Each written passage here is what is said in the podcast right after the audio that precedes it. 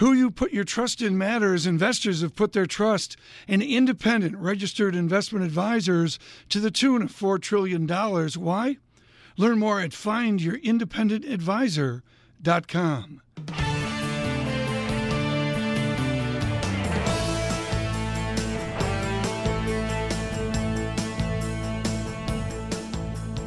Welcome to the Bloomberg Surveillance Podcast.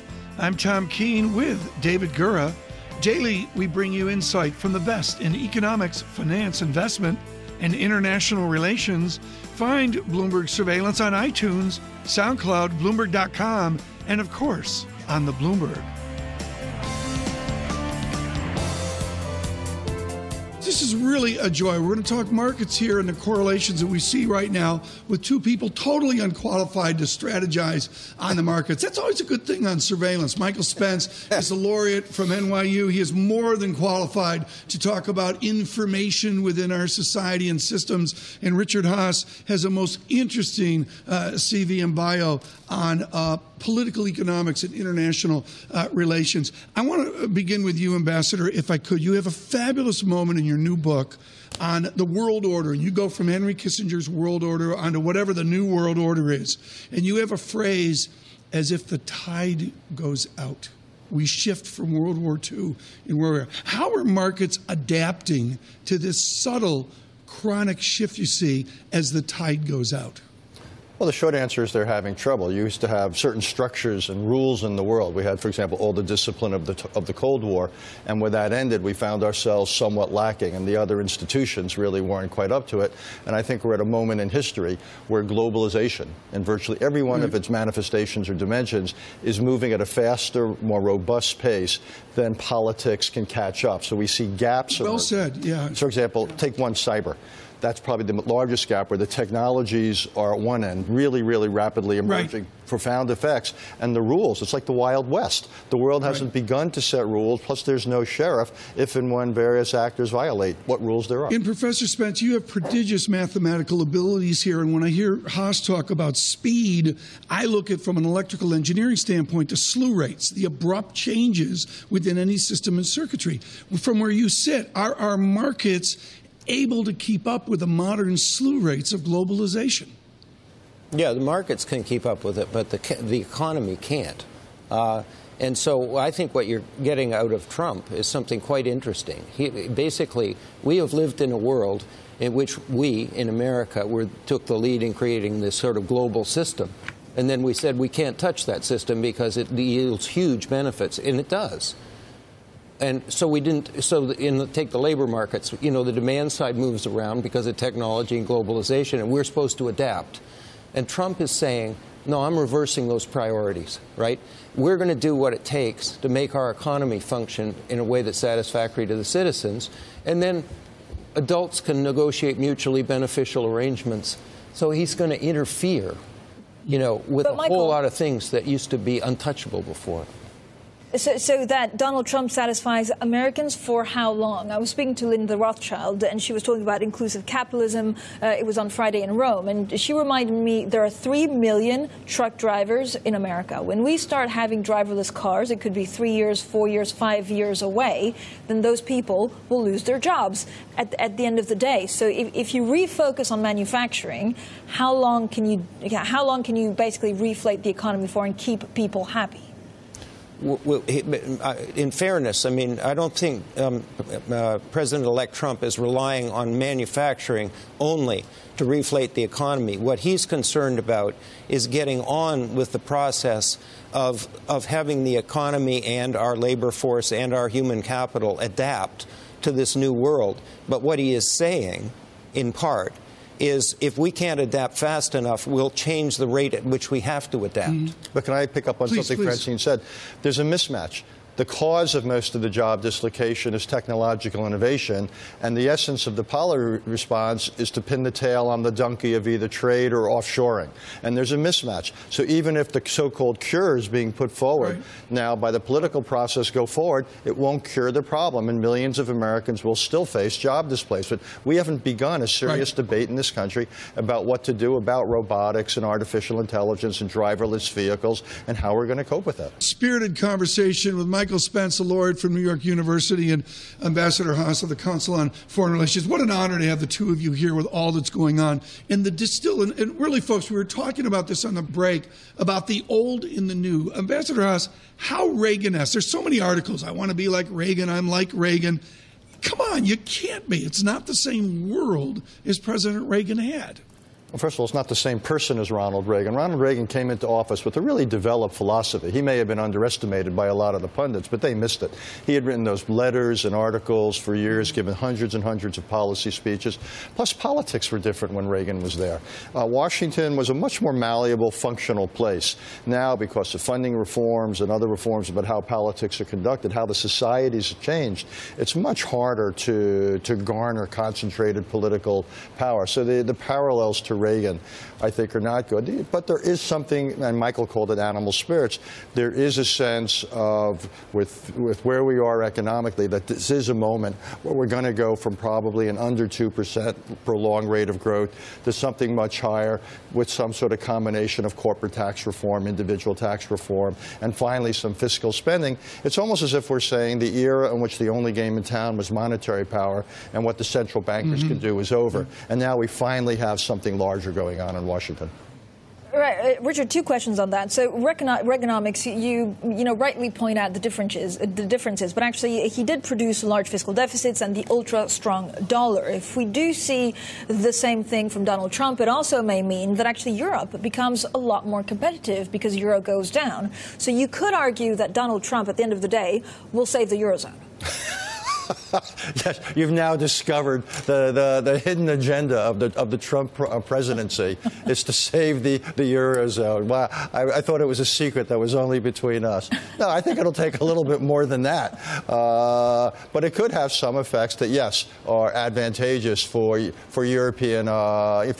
But let's not kid ourselves. What Europeans do and don't do is going to have a far greater impact on their own future. Nobel laureate Michael Spence of the Stern School of Business at NYU and Ambassador Richard Haass, president of the Council on Foreign Relations, author of A World in Disarray, American Foreign Policy and the Crisis of the Old Order, out just in time for inauguration. Penguin Press scheduled to publish that book on January the 10th. And Richard Haass, let's start there. Let's start with the old order and what comes next. We have heard Donald Trump fulminating on his thank you tour across the country in Fayetteville, North Carolina last night. Are we any closer here to getting a sense of what his brand of foreign policy is? The short answer is no. Most of the team is not in place. We obviously still don't have a Secretary of State. And even after you staff up, usually the first few months of any administrations are consumed by interagency reviews of pretty much everything you've got, from crises to standing situations. So my sense is we're not going to have a developed view probably till late spring. But in the meantime, we are getting some specifics. The fact that TPP, the Trans-Pacific Trade Agreement, is essentially no longer. The questioning of the One China policy. After several decades, we had certain statements in the campaign made, which again raise at least some questions about the long-term standing of some traditional features of American foreign policy. So there will be elements of change or disruption. I think the honest answer, though, is we don't quite know what the balance is between the old order and the new, and what exactly a new order or disorder might look like. Professor Spence, I'm struck by how much of foreign policy right now is being driven by economics. And when you look at recent history, how new a thing is that? How novel is that we are seeing so much, be it the relationship with China and Taiwan, be it what we saw in Italy earlier this week? It's economics that's the driving force. Well, it is, because, for a long time, we had deteriorating, distributional aspects of growth patterns, but they've now burst on the scene, so it's impossible to ignore it any longer politically, and that is spilling over into, the way we formulate how we deal with the rest of the world. Now, we may overemphasize globalization and underemphasize technology as part of the political process, but the simple fact is that what has come to be called job and income polarization in the middle class element is just too large to be set aside politically anymore. In any system. You and I last spoke before that referendum in Italy, and you spent a lot of time in that country. We talked about the referendum then. Looking at what happened on Sunday, what's the best prism through which to see what happened there? Can we draw a broader conclusion about populist sentiment in Europe largely, globally, or was this a domestic vote? Yeah, it's a mixed case. So what you would not want to – I mean, popular sentiment is gaining ground in Europe as well as here. So that's a general trend.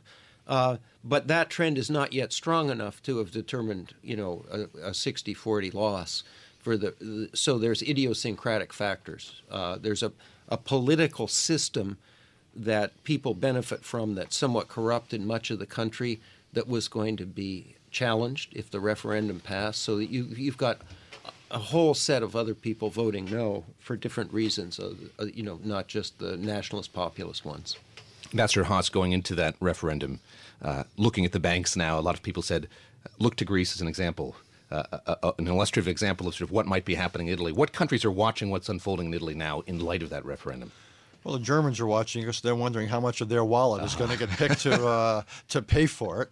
I think that's probably number one. And the Greeks are also going to look at to see what's the latest mood in Europe to bail out those who are weak. And I assume people like Mr. Draghi are spending really fairly long hours at the office figuring out exactly what they're going to have to do. And it highlights the precarious balance between national economic performance and what Brussels and is meant to do. And the problem is you can't discipline national economic performance in some ways because people are scared to see that through its end because it might mean certain countries have to exit. So you're always there a little bit as the banker of last resort, which destroys a lot of the discipline. So you've got the EU on this. It's kind of addicted to a degree of external help and a failure to really discipline things as much as you might want to in purely economic terms. No, I want to go there, the proverbial can. How do you say kick the can down the road in Italian? I don't know.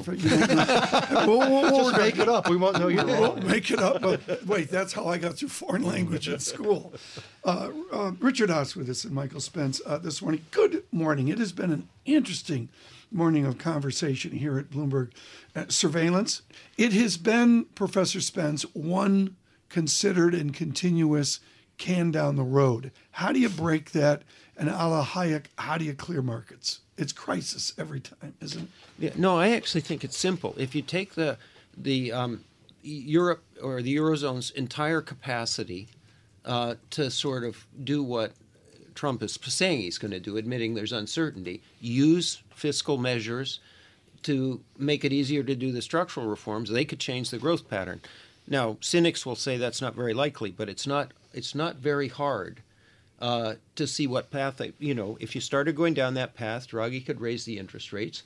Then they'd start the restructuring that Richard talked about. You know, Italy couldn't sit there with a sovereign debt to GDP ratio of 135%, and a whole lot of good things that are painful would start to happen. But right now it's sort of locked in its current configuration. Mm-hmm. Locked in its current configuration, and Ambassador Haass, I wonder when you look at Europe today, at the economic underpinnings and the security underpinnings, which is stronger? What's the most compelling case here for the European project at this point? The security case is the most compelling. People take for granted the extraordinary contribution, again, of what's happened in Europe over the last, 70-odd years.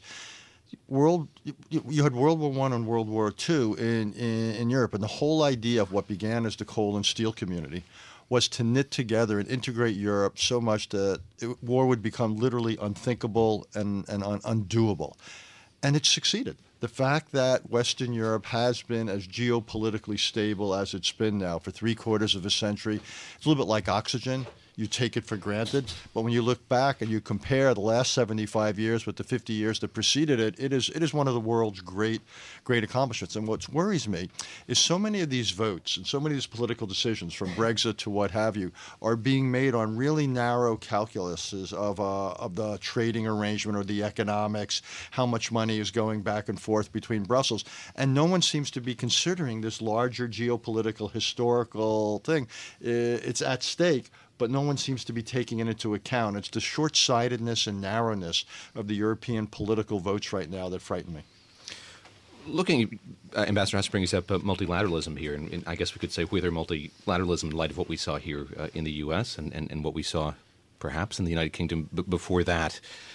Are we at a point where our trade policy, Professor Spence, is going to be purely bilateral? We're going to have a patchwork quilt here of trade deals. Well, it certainly sounds like we're going in that direction. I mean, it doesn't have to be all bilateral, but it's certainly not going to be multilateral. I think that's stalled. And one of the reasons it's stalled is that in the framework where you negotiate with adults, and find where your mutual interests overlap, you can't do the multilateral thing, because the multilateral thing survived because America was willing to absorb more of the burden of providing the public goods.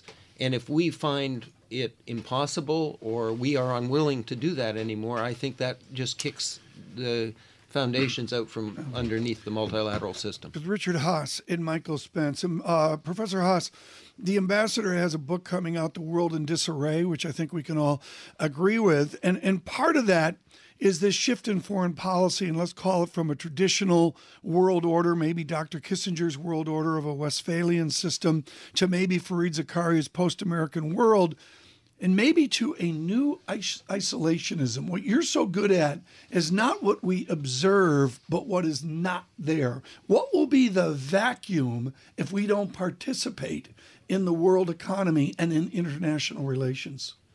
Well, there's a whole set of what you might call public goods. I mean, that range from stability to providing the currency that supports the sort of global system.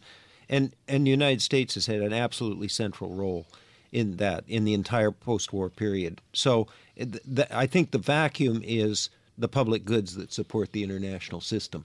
Those public goods, Ambassador Haass, and again, this goes to the certitude, just on the Boeing discussion yesterday from the president-elect, how can the president frame his popular certitude and keep us in the Council on Foreign Relations game?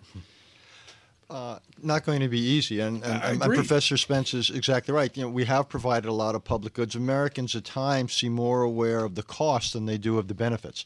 Partially, it's to remind people of the benefits, the extraordinary stability in the world, the extraordinary economic growth that we have benefited from. It all things being equal, as decades and most of centuries go, the post-World War II era has been extraordinarily generous and favorable to the United States. And I think when people look at it, they need to look at both sides of the ledger. And sure, we've made mistakes, and sure, some things have cost. But actually, the biggest mistakes were were Vietnam and the Iraq War. Those were both self-generated, self-inflicted. But most of what we had done, the alliance systems in Asia and Europe have kept stability, the great trading and other economic institutional arrangements. Yes, we've made them possible, but we have in some ways been the greatest beneficiary. I want to ask you about some tweets in particular. That's how we're talking about foreign policy these days. We saw the tweets about China. We heard about the phone call with the president of Taiwan. Mm-hmm. You've recently returned from China. What do the people that you talk to there make of the outcome of that election and the prospects for this presidency going forward? You see the adversarialness in the nature of those tweets and the nature of the rhetoric. Right. What's their sense of what's to come? Well, when I was there, which was just before all this hit the fan, the general view was uncertainty as to what to expect. Virtually all my meetings with high-ranking Chinese officials was to ask me to basically translate Donald Trump into Mandarin. There was a clear desire for... Could be a job in that, I think. There was a clear desire for continued positive U.S.-Chinese relations, which have been quite good over the years. And now this has come in. What I think this has done is put into play uncertainty about the one-China policy, and just more broadly, what will be the tenor of U.S.-China relations under this new presidency? And the Chinese haven't quite figured out how to react to that. They don't want this to escalate. They do want to still have a stable relationship, right, a stable region, but they are genuinely concerned. If you read it, the tenor of their public comments has gotten successively tougher. If you look at their initial we're not going to overreact to the phone call, to what the People's Daily has said in subsequent editorials. Right. They are genuinely concerned about the thrust of U.S. policy. David notices, Richard Haass, that Mr. Trump will appear with NBC's Today show here in a bit. What is the question you would ask the president-elect right now? Well, I would get him to specifically react to the One China policy and his view about the importance of China and U.S.-Chinese relations to the world, to basically get him to take a step back from some of the smallness, if you will, relative smallness of the Taiwan issue, right, to get a sense of whether he buys into this larger structure that has been the status quo now for several decades. Professor Spence, your question to the president-elect? I would ask him how he's going to negotiate with China. My view is that the relationship. So much the same as Richard Haass. No, I mean, he's already asked why challenge him on the one thing that's a non-negotiable. I mean, that doesn't make any sense to me. Whereas all the other things are negotiable. So I'd ask him, you know, well, what about the rest of the agenda? How are we going to deal with trade? How are we going to deal with financial flows, et cetera? And the biggest issue could be likely North Korea. The biggest geopolitical issue facing this administration over the next 4 years is likely to be the advance of North Korean missile and nuclear capability. I was going to say traffic on Fifth Avenue, but I guess that's why. No, that's beyond. That's impossible to do. That's impossible to do.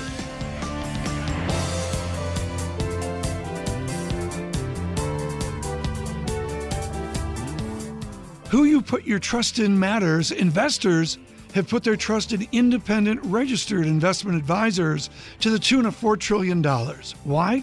They see their role as to serve, not sell. That's why Charles Schwab is committed to the success of over 7,000 independent financial advisors who passionately dedicate themselves to helping people achieve their financial goals. Learn more at findyourindependentadvisor.com.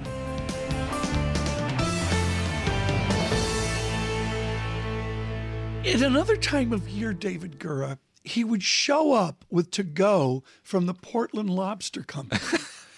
Unfortunately, it's the dead of December. Yeah. They're not even open, Gerard Cassidy, are they? No, they're not, Tom. They're actually closed. Shut down. They shut down because it's a strange thing called winter. Yeah, yeah, the little white stuff showed up this week on the ground. Do lobster taste is better in cold water like oysters? Is lobster better now? I would say the 4th of July? Not so much better, but the hard shells are more plentiful, so they tend to be better than the soft shells. There we go. Our lobster science. And it must mean Gerard Cassidy has darkened the door with RBC Capital Markets. Decades of experience in looking at our banks. Let me start with a broader question before we kill you with a mergers and acquisition dance. What drives you nuts about the zeitgeist now on American banks? You're such an observer of the certitude of people on our financial system. What are we most getting wrong?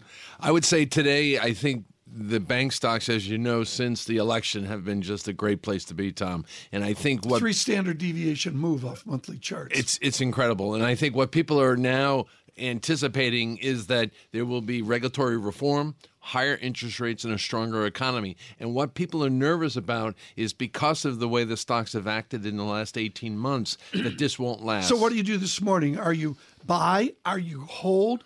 Can you acquire? I know you're not going to say sell, but what's the mood? Buy, hold, sell. I think the mood is many investors are waiting for a pullback to buy, which suggests to us that there won't be a pullback because people are buying the dips. So you buy. If you really believe that we're going to see higher interest rates and regulatory reform, earnings estimates over the next 2 years will rise meaningfully, not 5 or 10%, but upwards to 50% over the next 2 years because of these potential changes. Help us with the art of measuring interest rate sensitivity. You say it is more art than science. How do you go about doing it? David, you put your thumb on it. It is we're artists when it comes to interest rate forecasts, and I would suggest that it's not a perfect science. Generally speaking, the banks give us some information in their public filings to suggest if they're going to benefit from rising rates, but sometimes rates move too fast and they don't benefit as much. So what we look at both the short and long rates, most importantly too, is the steepness of the yield curve. And right now, all of that's moving in favor of the banks. Tough to do, I imagine, just because the information that you're getting is by no means standardized. That's correct. And I would suggest to you that the banks themselves, they have these very sophisticated models, but the data they put in there is based on assumptions. And if those assumptions don't come true, then the data is not that good. Bank of America's on the edge of a double. I know you told me to buy it at 12. I didn't load the boat, Gerard Cassidy. Is that still your single best too big to fail buy? I think it is, Tom. I think that is the name. This company is finally on a turnaround. The company presented up at Boston. I happen to be the president of the Boston Bank. What was the distinctive don't get that shameless plug in. What was the distinctive feature there? This is the feature. This company hosted a dinner and brought up 20 of its senior executives. Brian Moynihan hit the ball out of the park in connecting to investors. They are going on the offensive after being on the defensive. What about on governance? Did he clear your worries about governance at Bank of America? Absolutely. They have turned this company around, and now they're moving forward. Can I state, will you support me, that everybody, including at Bloomberg 1200 Boston, will cheer when they retire Mr. Jeter's jersey. I think it is the most deserved Yankee jersey to be retired since the gentleman of many decades ago. I think they will, absolutely. They have an interesting relationship with Mr. Jeter. Very quickly here, so Gura's got something to talk about when we come back. What's your single best buy of small banks right now? Western Alliance, Western Alliance, W-A-L. And they're out of Phoenix / Las Vegas. They cover the southwestern part of the United States as well. And they've done a moonshot like Fortress Moynihan as well. Oh, this company, Sarber, the CEO, has done a great job in turning this company around. They're one of the few companies that actually earns 15% return on equity. Wow, that's enough to get our attention. 1,500 employees. How do you pronounce that? Phoenix? Is that how you say that, David? Phoenix, Arizona. Good morning, all of Western Alliance Bancorp. The headline off the Today Show interview with the president-elect. He goes after Alec Baldwin and Saturday Night Live and the usual. I love Twitter is a, quote, modern-day form of communication. He is correct on that. It's changed the cadence. He says also the corporate world is not, in his words, unnerved by what he's been doing. Yeah, the stock market, he points out, at an all-time record, and also says that he does not intend to order any Air Force Ones if the price does not come down from what we... Yeah, well, we have the same problem with the surveillance Gulfstream, and we sent that budget back 3 times. Gerard Cassidy with us, RBC Capital Markets. And I didn't realize the profitability of WAL, Western Alliance Corp. They take 52 cents down to the operating income line, and then they dash down to a 38% net income margin. That brings us to the reason we're thrilled you're on, which is to explain M&A activity in the small banks. How Jacksonian are we going to be in 2017? Is there going to be a mergers and acquisition frenzy for 52 cents on the dollar operating income in your world?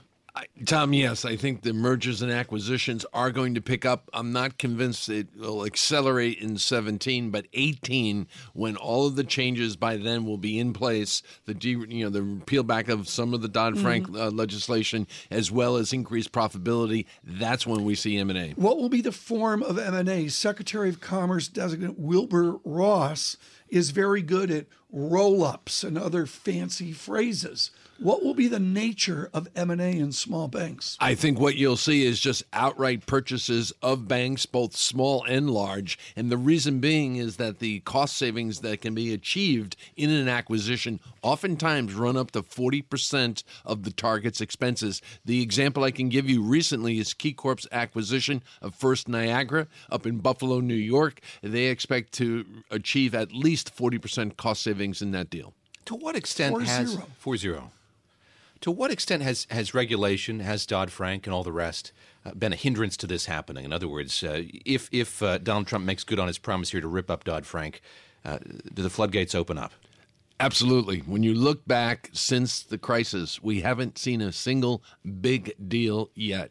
Prior to the crisis, we saw big deals. 1998, when we were a bit younger, Tom and I, that's when we saw really the craziness in the M&A market. That's when, you might recall, Citi sold out to Travelers, Bank of America sold out to Nations Bank. We could see that kind of frenzy again, not next year, but once everything is set in 18. Do we edge on being Canadian if we do that? That's an interesting question, because currently now, if you look at our top 10 banks and you look at the amount of assets that they control relative to the entire banking system, it's a very significant amount. So I don't think we head the way the Canadians run their banking operations, with essentially 5 banks controlling the banking market up there. We'll always have a barbell in this country. We'll have plenty of community banks, but at the other end of the barbell, some very large banks.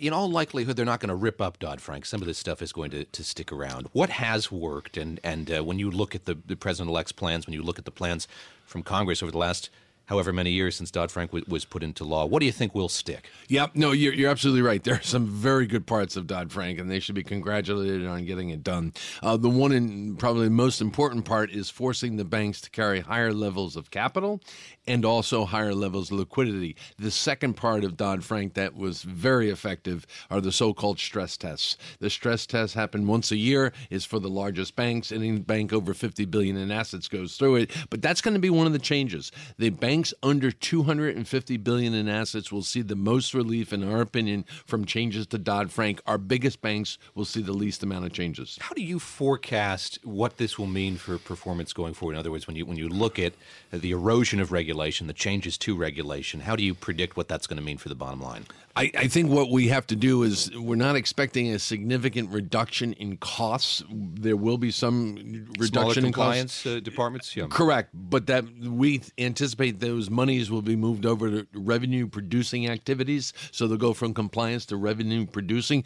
But where we're going to see the benefit is from the fact that the banks will start to be able to merge with one another more successfully, and that will bring down costs to increase the bottom line.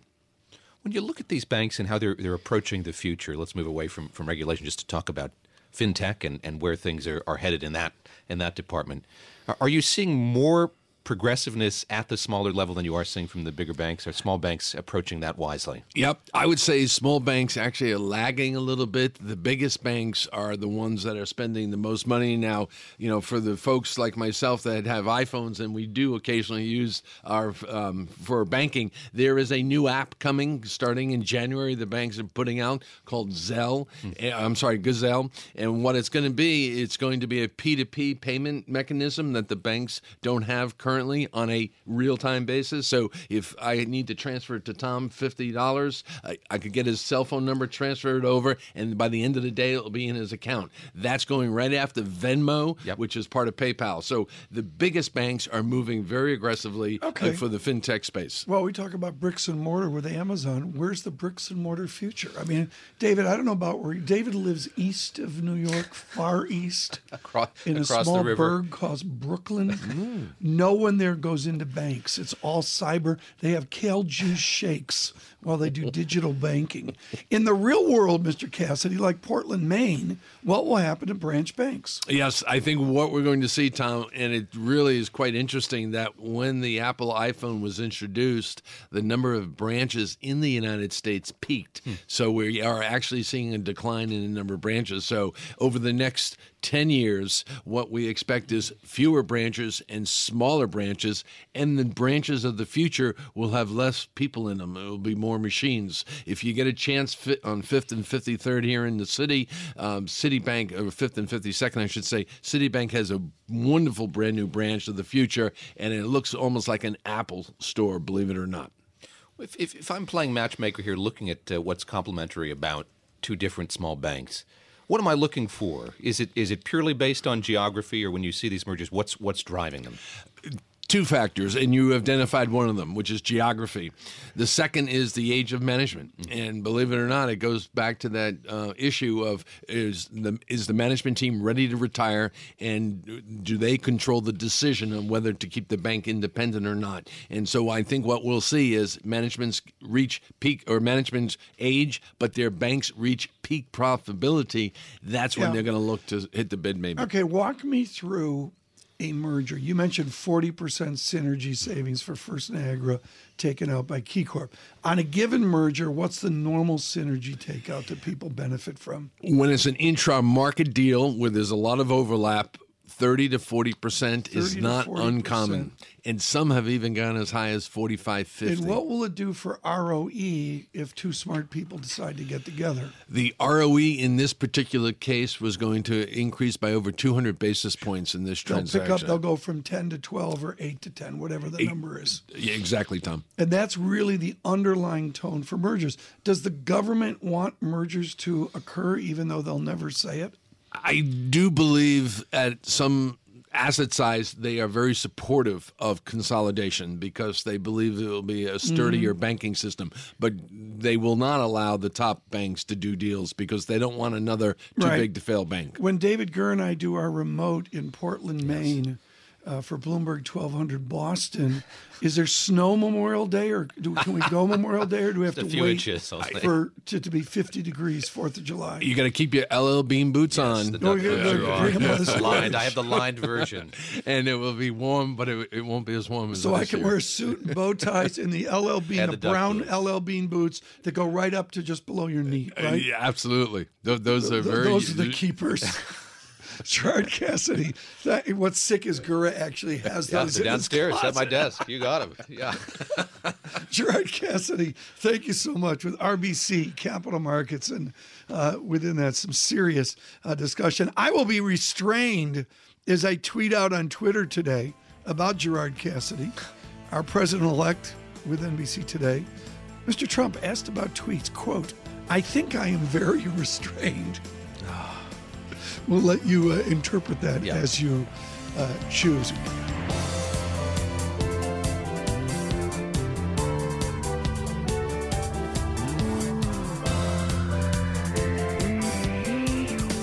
He is the junior senator from the state of Utah, chair of the Subcommittee on Antitrust, Competition Policy, and Consumer Rights, where all the action is going to be today on Capitol Hill as Randall Stevenson, the CEO of AT&T, joins Jeff Bukas, Mark Cuban, and others to testify on the AT&T Time Warner deal proposed a couple of months ago, the first public airing of that deal on Capitol Hill. Senator Lee, great to have you with us. It's good to be with you.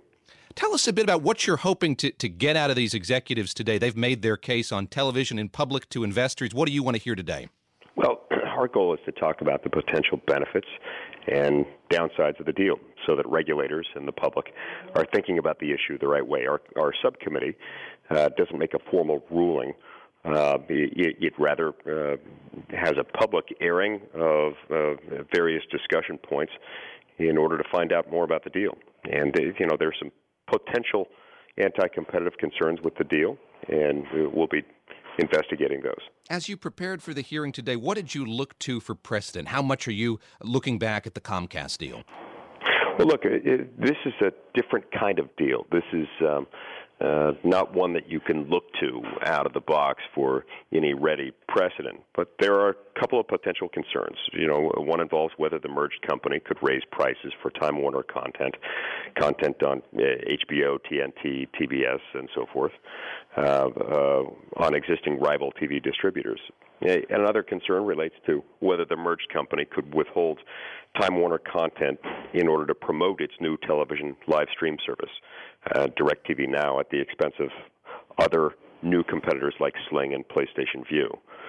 But on the other hand, you know, I think we will hear that DirecTV Now could provide a real alternative to the traditional cable bundle and make consumers less dependent on wired networks. Senator Lee, you know extremely well, you lived it, how Washington can change. Your father served in the Attorney General's office a million years ago. You grew up down the street from Senator Reed of Nevada, and you know, you were in the Washington milieu as a kid. Things change.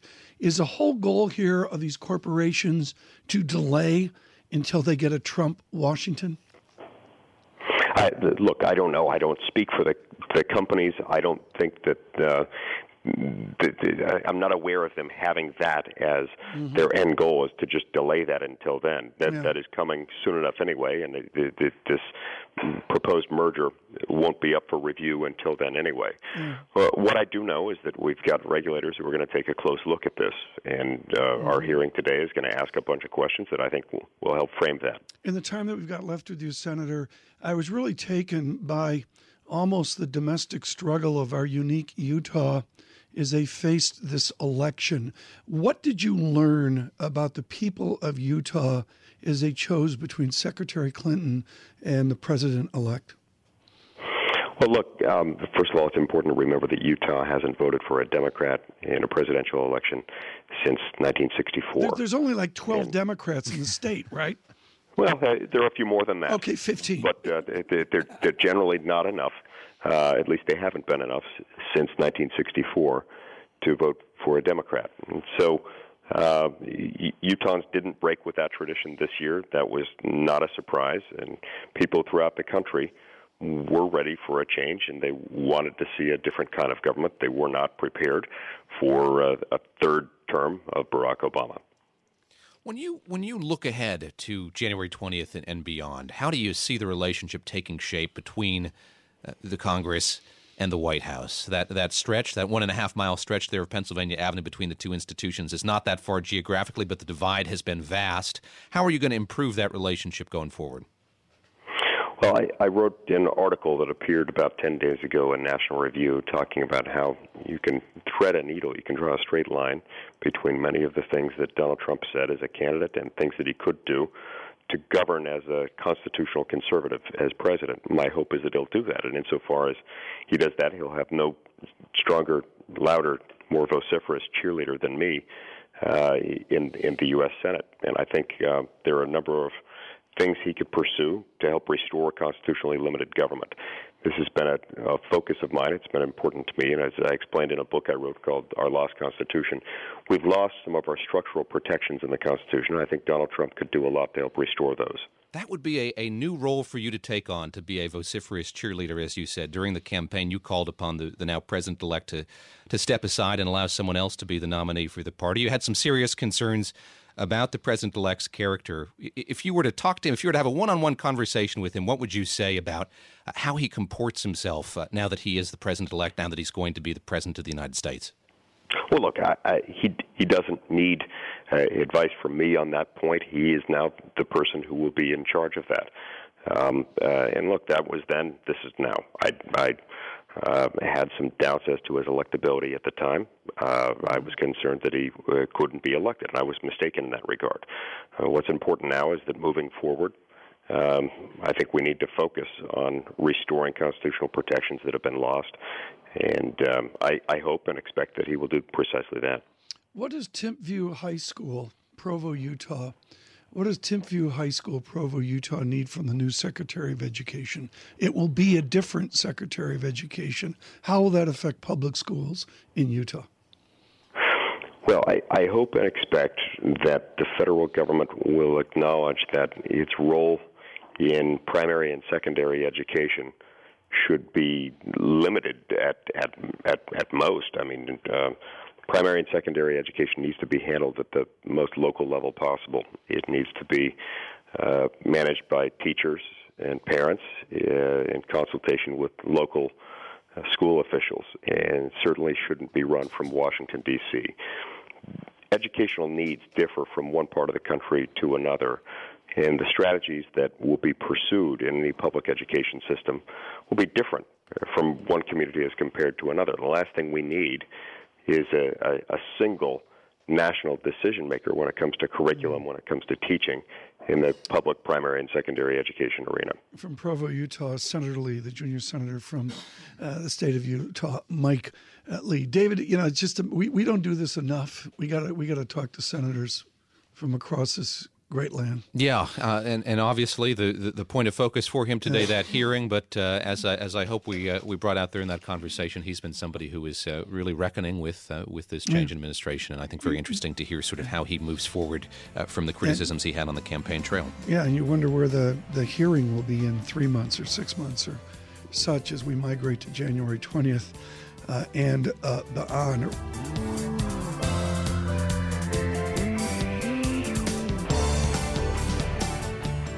Thanks for listening to the Bloomberg Surveillance Podcast. Subscribe and listen to interviews on iTunes, SoundCloud, or whichever podcast platform you prefer.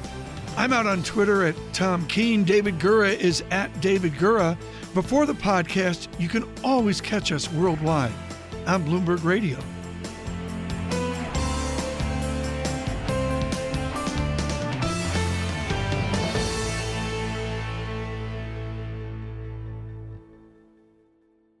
Who you put your trust in matters. Investors have put their trust in independent registered investment advisors to the tune of $4 trillion. Why? Learn more at findyourindependentadvisor.com.